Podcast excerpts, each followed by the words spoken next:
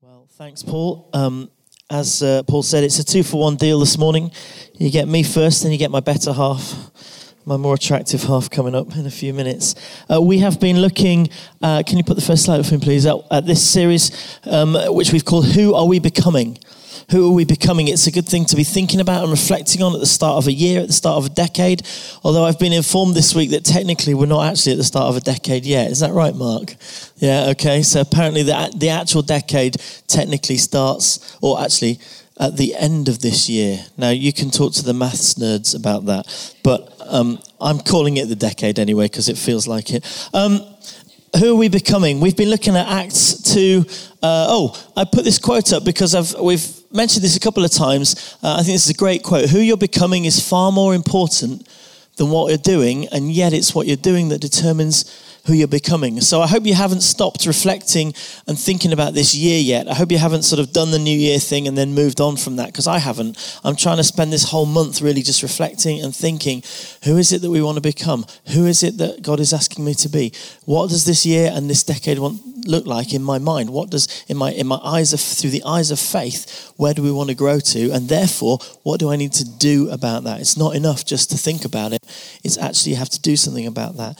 And uh, I put a blog up about that this week that you might want to check out uh, on the ePress if you haven't already, just about stepping out and living out. We have been exploring this verse, and I'm going to read it again, this passage. Apologies if you're a bit bored of it now, um, but we're going to read it again. This is from Acts chapter 2, uh, verses 4. Actually, I'm not sorry if you're bored of it. It's a great passage, and we need to keep reading it. Um, and it talks about the community life of the early church just after Pentecost. Um, and I think this is a really helpful passage to read as we ask the question what does it look like to become the authentic Christian community that God is inviting us as a church family to be and to become during this next year, during this next few years. And so it says they devoted themselves to the apostles' teaching and to fellowship, to the breaking of bread and to prayer. And everyone was filled with awe at the many wonders and signs performed by the apostles. And all the believers were together and had everything in common. They sold property and possessions to give to anyone who had need. And every day they continued to meet together in the temple courts, and they broke bread in their homes and ate together with glad and sincere hearts, praising God and enjoying the favor of all the people. And the Lord added to their number daily those who were being saved. And it's a beautifully succinct little passage um, that really describes um, the whole flavor of the first Christian community, what we would call the church. Okay, and I don't have to, I've, if you haven't been here the last couple of weeks, um, you can listen to the talks online. So I'm not going to go back over that. But we sum this up by saying, really, what you're seeing in that passage is you're seeing three things described. You're seeing a worshiping community and a spirit filled community and a generous community.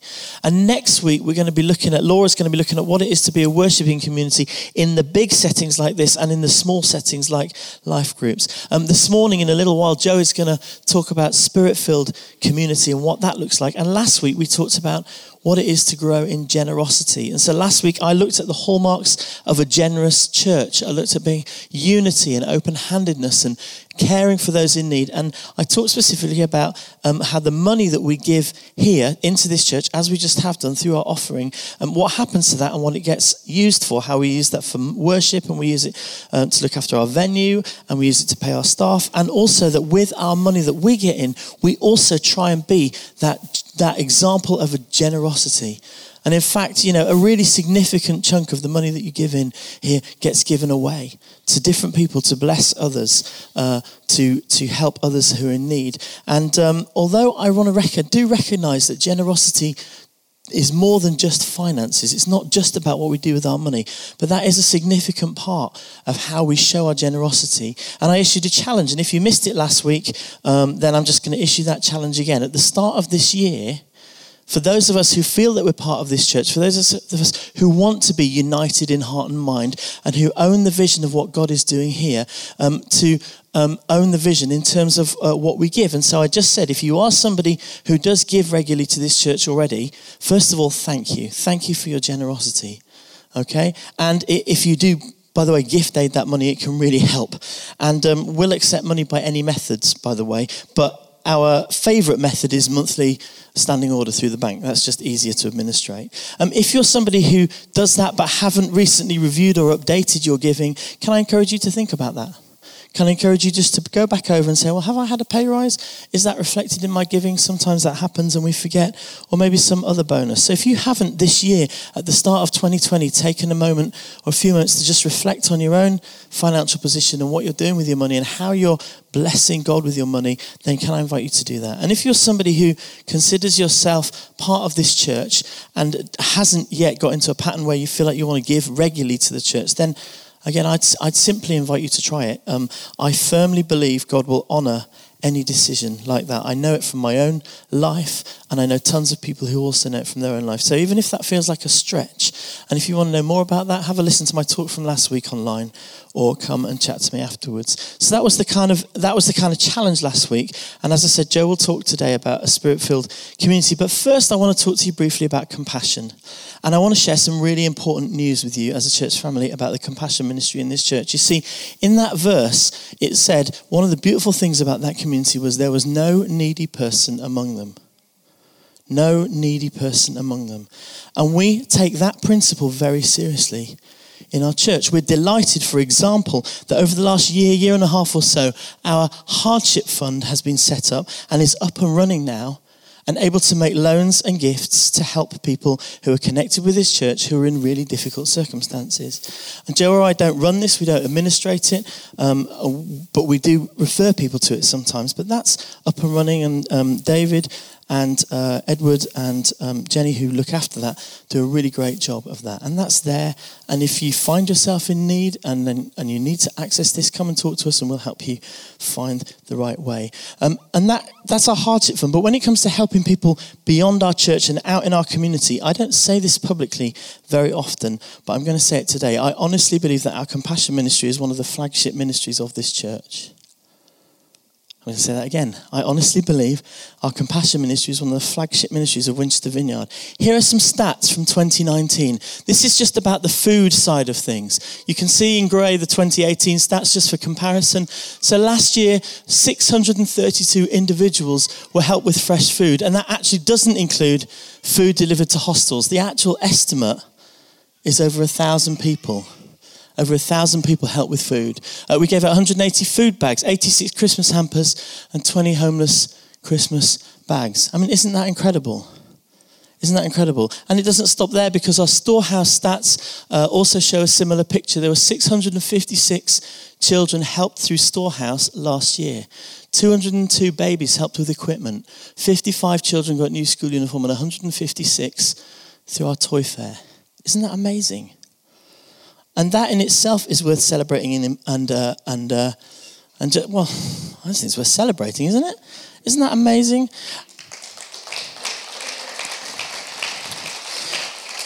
And the news, the news that I want to tell you about is really important to us, and I want to um, make sure you hear this right. But um, actually, the news is this: it's important and exciting. And this year, Jenny, who uh, leads our compassion team, is going to be stepping down from the team after ten years in the role.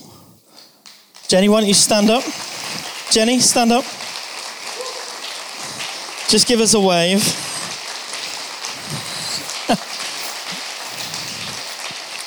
Amazing. Thanks, Jenny. I'm not going to make you stand up all the way through what I say, but I'm going to say some nice things now.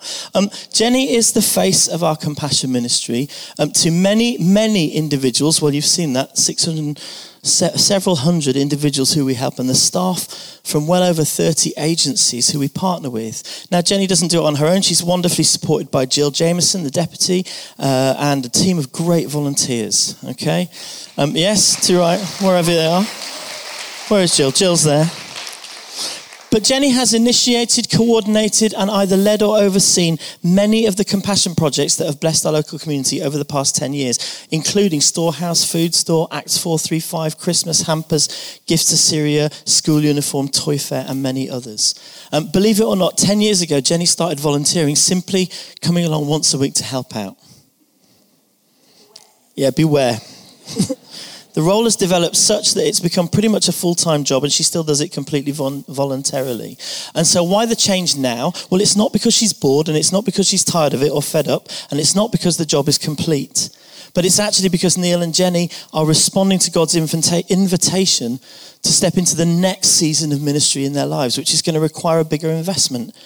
And Joe will say more about that in a few minutes. But I just want to say this about our, about our compassion ministry. While we're going to hugely miss Jenny in this role, and we're incredibly grateful for her tireless service and passion for those in need, we also massively value this example where she says, I'm not done yet. God is calling me to do something else, and now I want to lay my life down for that.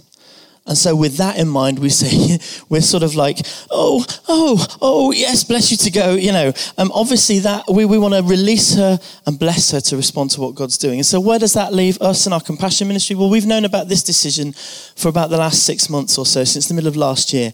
And we have thought and we have prayed and we have asked God, how is it that we're going to continue to serve our community through compassion?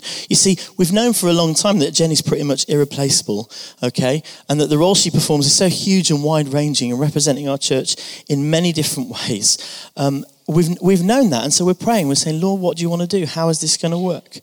And we have brilliant volunteers on our team, but none of them have the capacity to, to step up and lead the whole ministry. And we also don't have the budget to employ a new staff member either. And so this seemed like a dilemma to us. And we've been praying and we've been talking to the Lord about this for a little while because we know He loves the poor and we know He'll have a plan. And as we've thought and prayed as a team and chatted as leaders over the past six months, we do sense that God has shown us what the next steps are. And so many of you will already know Stephen, Stephen Martin. Stand up. Stephen. Turn around and say hi. Now, you can sit down again. Stephen is currently our assistant pastor over youth and kids. He's a brilliant guy with an incredible track record. And as well as that, Stephen has a massive heart for community and for those in need. In his own time, as well as all that he's been doing, he's been volunteering with compassion, driving the van and doing various things. Last January, Stephen was really taken aback to hear a really clear word from God. This is a year ago, saying, You need to lay down some of your youth responsibilities and make some space. And at that time, none of us had any idea that Jenny would be stepping down and we didn't know what was going on. But, we, but Stephen has been really obedient in that. He's developed a kids and youth team to such an extent to create capacity for God, what, what God had wanted to do. And so, and by the way, many of you serve that youth and kids team, and you'll already know how brilliant Stephen is. And so, knowing all of this, we've become sure that God's provision for leadership and, and the compassion for the next season is for Stephen to step in and get involved. And we're really thrilled and excited about this. And so, why am I telling you all this now? Because it's going to take a little while for this to work out. Actually, um, our plan is that this will be a phased transition over the rest of 2020. Stephen is going to work alongside Jenny and gradually take over the reins until the handover is complete somewhere towards the end of the year.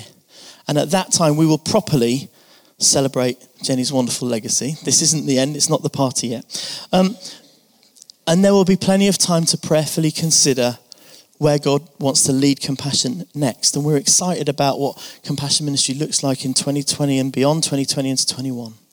But we don't expect to see many big changes this year, and our main focus for now is just a really good transition so we can continue to work with our communities and our partners and the agencies. And so we'd value your prayers for Jenny and for Stephen at this time. And it's a time of change. And of course, um, that's all great. And just before Joe comes, I want to say uh, one more thing, which is this. Last week I challenged us to review our giving. And I let you know that as it stands, we are praying for an increase of around 5 to 10% in our ongoing unrestricted giving, our tithes and offerings this year. And that that's not for any particular special project, it's simply to keep doing what we're currently doing and doing it really well. And I explained all of that and the circumstances last week, so check that out if you didn't. But let me just be honest with you for a minute. You see, in the long run, we're actually going to need more resources for compassion. Jenny has grown this ministry so much as a volunteer that at this point it would be virtually impossible to find any such high caliber leader who wasn't already employed elsewhere. And we absolutely believe Stephen is the right guy for this. But once the transition is done, we'll need to create some more pastoral capacity on our team, just for the church generally. So that figure of 5 to 10% will get us through to the end of this year, but it'll pretty much keep us where we are now. And what we actually think God wants to do is grow into 2021. So the increase we actually need to do what we think God's really inviting us to do is more like a 15% increase. Now we don't need that by the end. We don't need that now. But what we're praying for is that by the end of the year we see that grow. And so that's my invitation to you. I'm not saying this to be dramatic or manipulative in any way, but just as your pastor tell you what's going on and invite us all to prayerfully consider how God is wanting us to respond in financial terms so that we as a community can be even more of a generous community so that we can genuinely say, hand on heart, there is no one in need among us. And so that we can grow into all that God's doing. Now, are you okay with that? Do you hear me? Don't hear me twisting your arm, okay? I'm not trying to squeeze you for the last drop of money.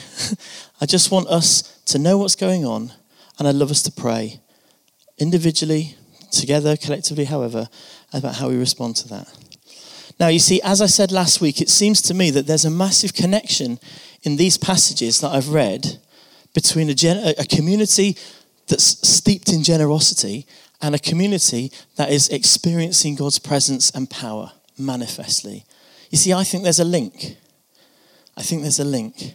And so that's what Joe's going to come and talk about now what it is to be a spirit filled community. Thanks.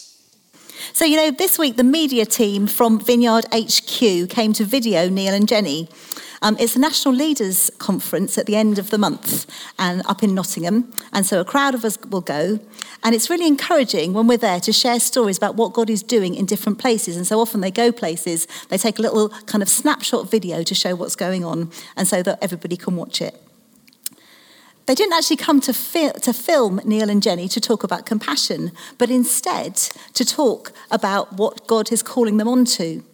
If you know them, you'll know already, but if you don't, in the past year, um, Neil and Jenny felt that God was inviting them to go and live in a retirement complex. Now, looking at them, of course, they're far too young to do that kind of thing, but they felt that they were obedient to do that. And having gone there, they've actually started a small group there, a life group, and a monthly church service. And so Christians who live in that place and who are not well enough to get out and go to a place of worship on a Sunday can gather to worship. But also they can welcome those people who don't know Jesus yet. People who may be coming like coming along here on a Sunday. There are people there who would love to go along to church but can't get out. And already one gentleman has given his life to Jesus. Isn't that amazing? And so the video that they made is to share that story and to remind people across the whole vineyard family that you never retire in the kingdom and that God always has new things for those who walk with Him. And as I look at you, I know I'm preaching to the converted because so many of you who are more mature in years most definitely haven't hung up your boots yet. You're still involved in so many ways, either in compassion or in our emotional healing and, and um, um, counselling ministries here, or maybe you're working in the community, serving in a CAP centre, looking after your grandchildren, reading to kids in um, the local school. There are so many different examples of people from this church family who have chosen to believe that God still has a way for them to grow and to serve Him, and we think that's the truth. You know, I was really encouraged because Mark, who came to video the piece, spent the afternoon here and listened to some of what was going on. And the next day, he sent me a text. And I'll read you his text. He said, Such a wonderful group of people, and such a joy to be in Winchester. So much gold is coming out of your church. And I felt that that was God's word to us as a church family today. His encouragement and his well done because there is so much gold coming out of this church family, and that's in you. And Nigel and I feel hugely privileged to lead such an incredible group of people. As you generally, generously and consistently serve your family, serve the church, serve the community, serve in your workplace, wherever He has put you, and try and live well as scattered servants, then the gold that we experience here on a Sunday, that connection with God, is spread out. Hmm. and as I'm standing under a drip, it's either that or, or more. Do you think it is a sign of the Lord? We shall see. It's either that or condensation. or a down. Yeah, come on. Paul wants a downpour. so if you're sitting around Paul, move, move aside. So there is gold coming out of this place. And today, I just wanted to thank you and encourage you. Sometimes in our own lives, we don't really see that, do we? As we try and be honest and faithful and serve with integrity, we don't see much change. But as other people come and look in and see and hear some of the stories about what God is doing amongst us, they see Him at work. So, where does this fit into kind of who we're becoming, which is what we're talking about? You know, there are many wonderful things expressed in our community already.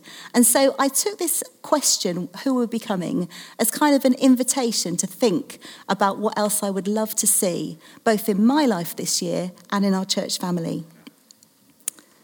You know, the church community in Acts was spirit filled. We're supposed to be thinking about how we're a spirit filled community.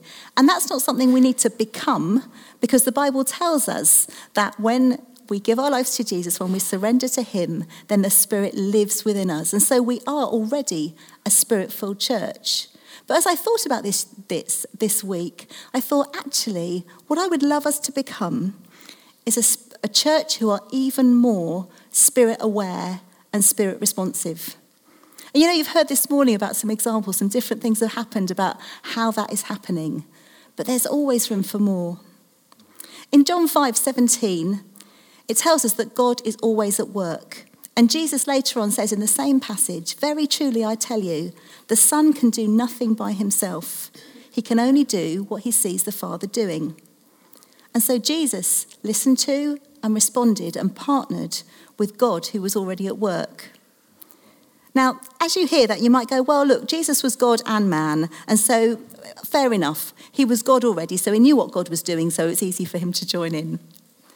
But also, we know that Jesus, as God, was also man. And when we read this, we can also read many instances in the Bible where he went away to a quiet place, where he took time to be with the Father, where he went to listen and to see what the Father wanted to do so he could work with that.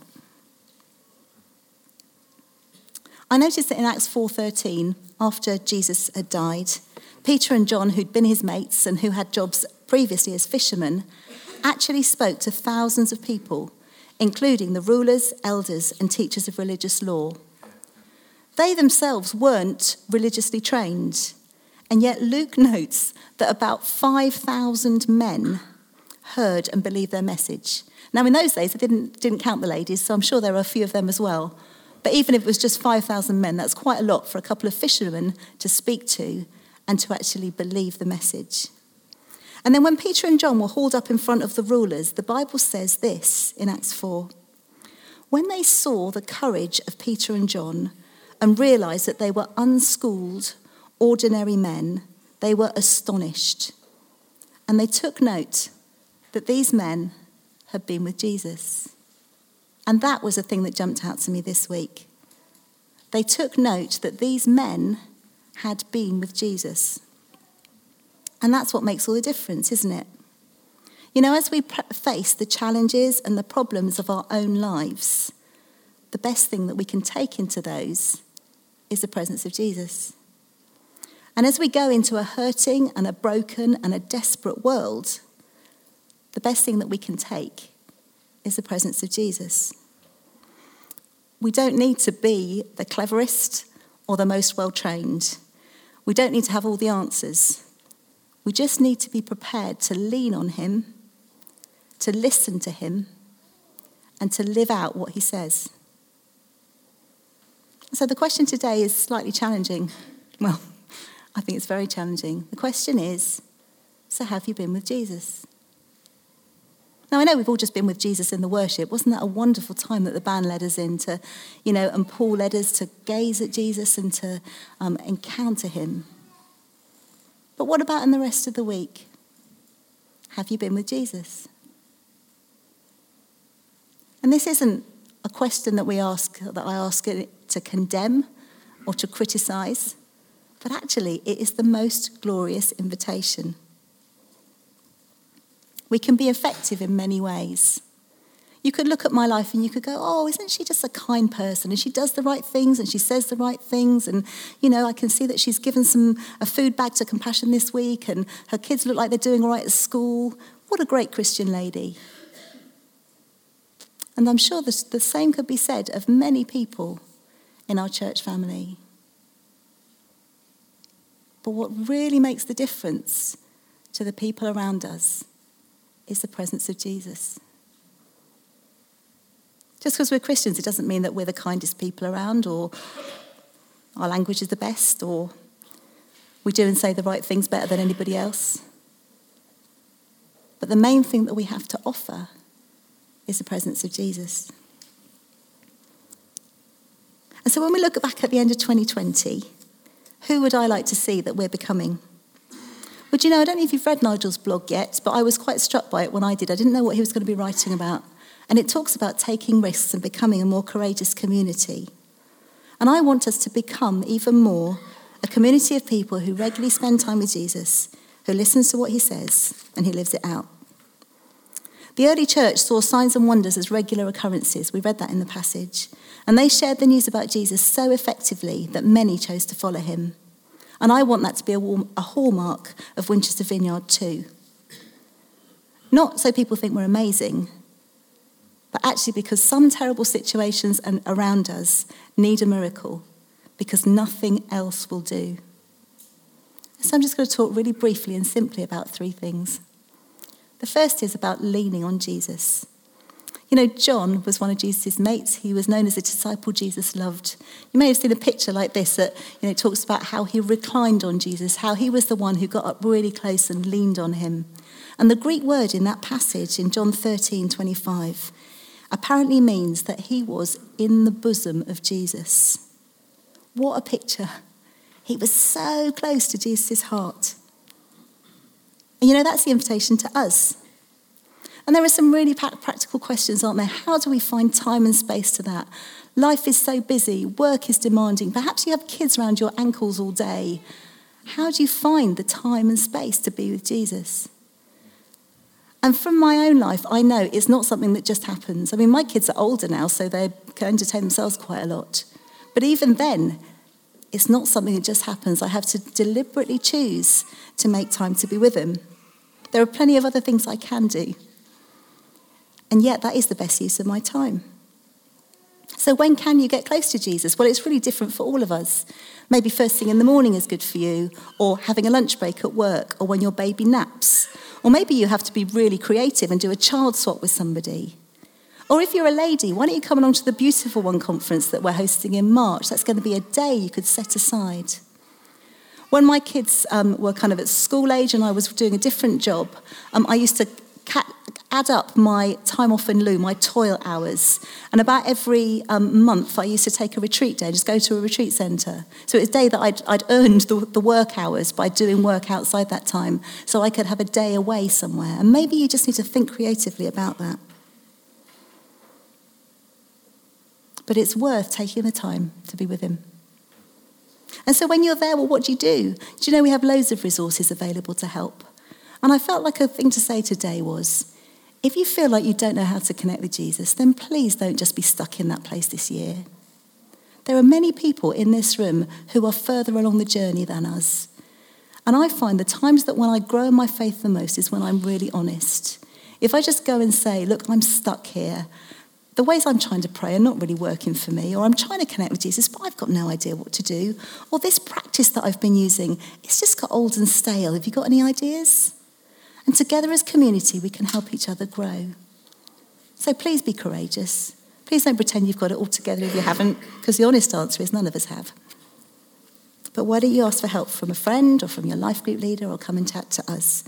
And we'll see what resources we've got to point you in the right direction. So the first thing is to lean on Jesus, the second is to listen to him. Mark's been running a brilliant course over the past couple of weeks at how, how to hear God. You know, one of the things that he's kind of blown out the water is that most of us don't get an audible voice. We hear God in different nudges. He kind of points us in a direction to respond to him.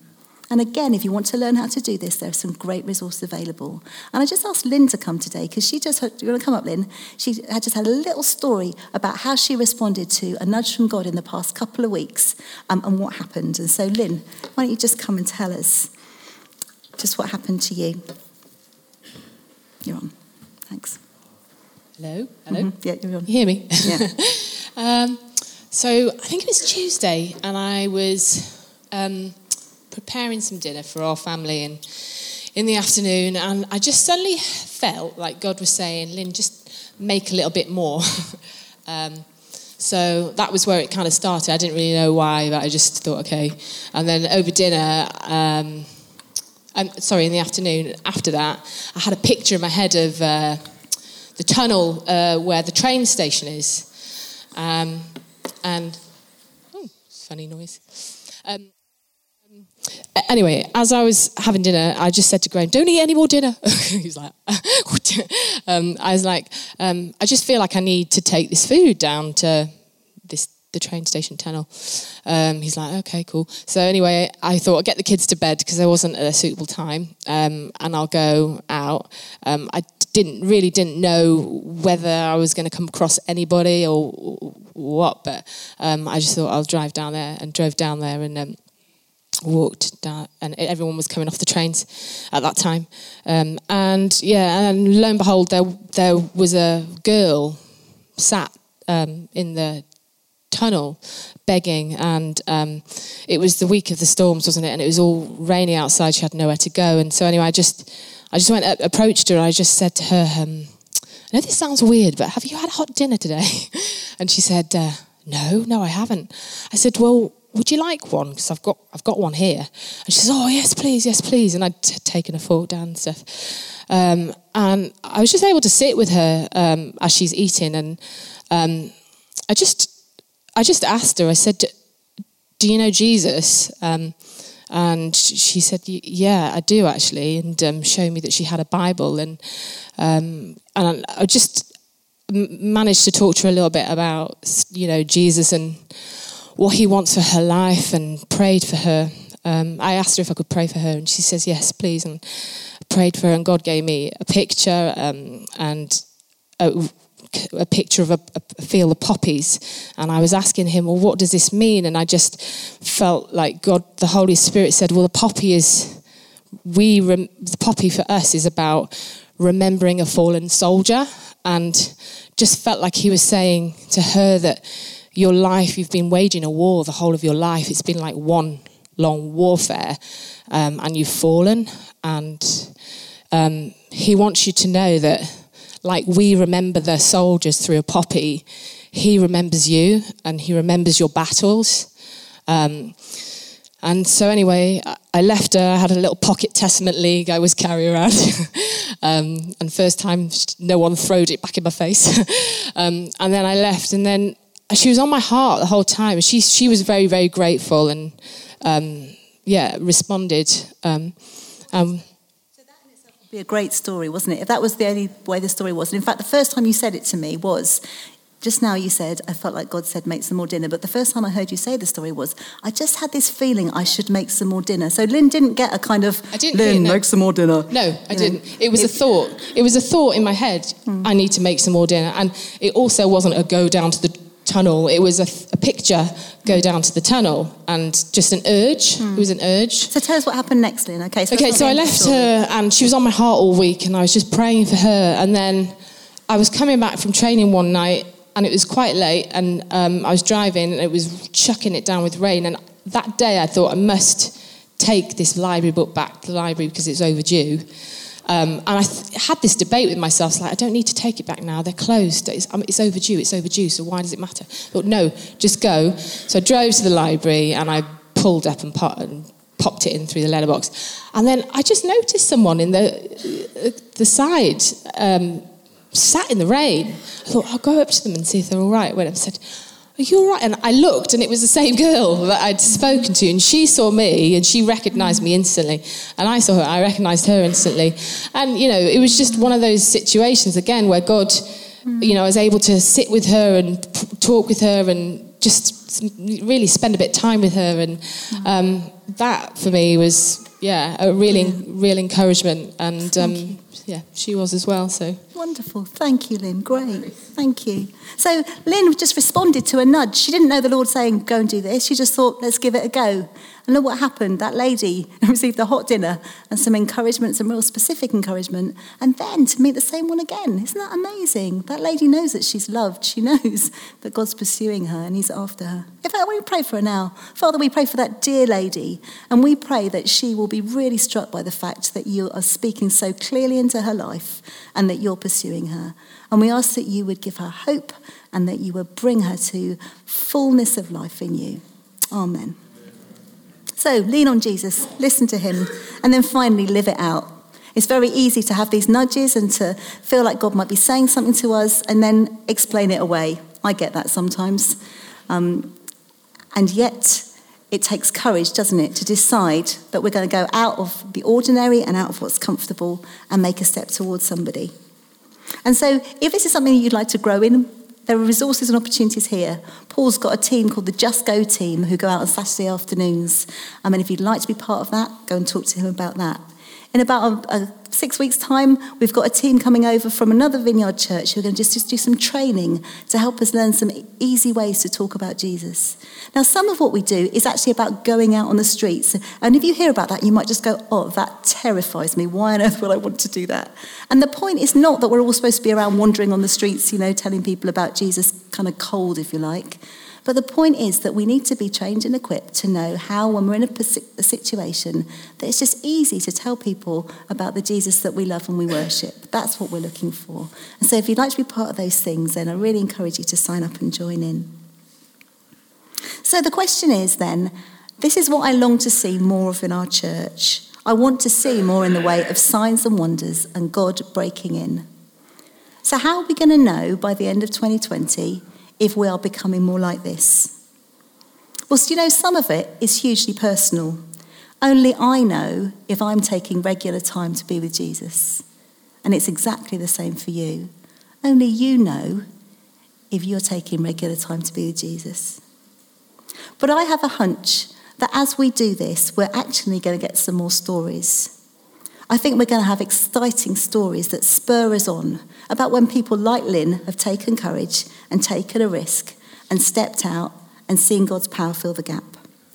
We're going to be in awe like the early church as we see people who are healed and provided for, who are set free, and whose lives are changed. That's what we're going to see. The other thing we're going to have is we're going to have more, excuse me, more stories of failure. And this is very close to home for me this week.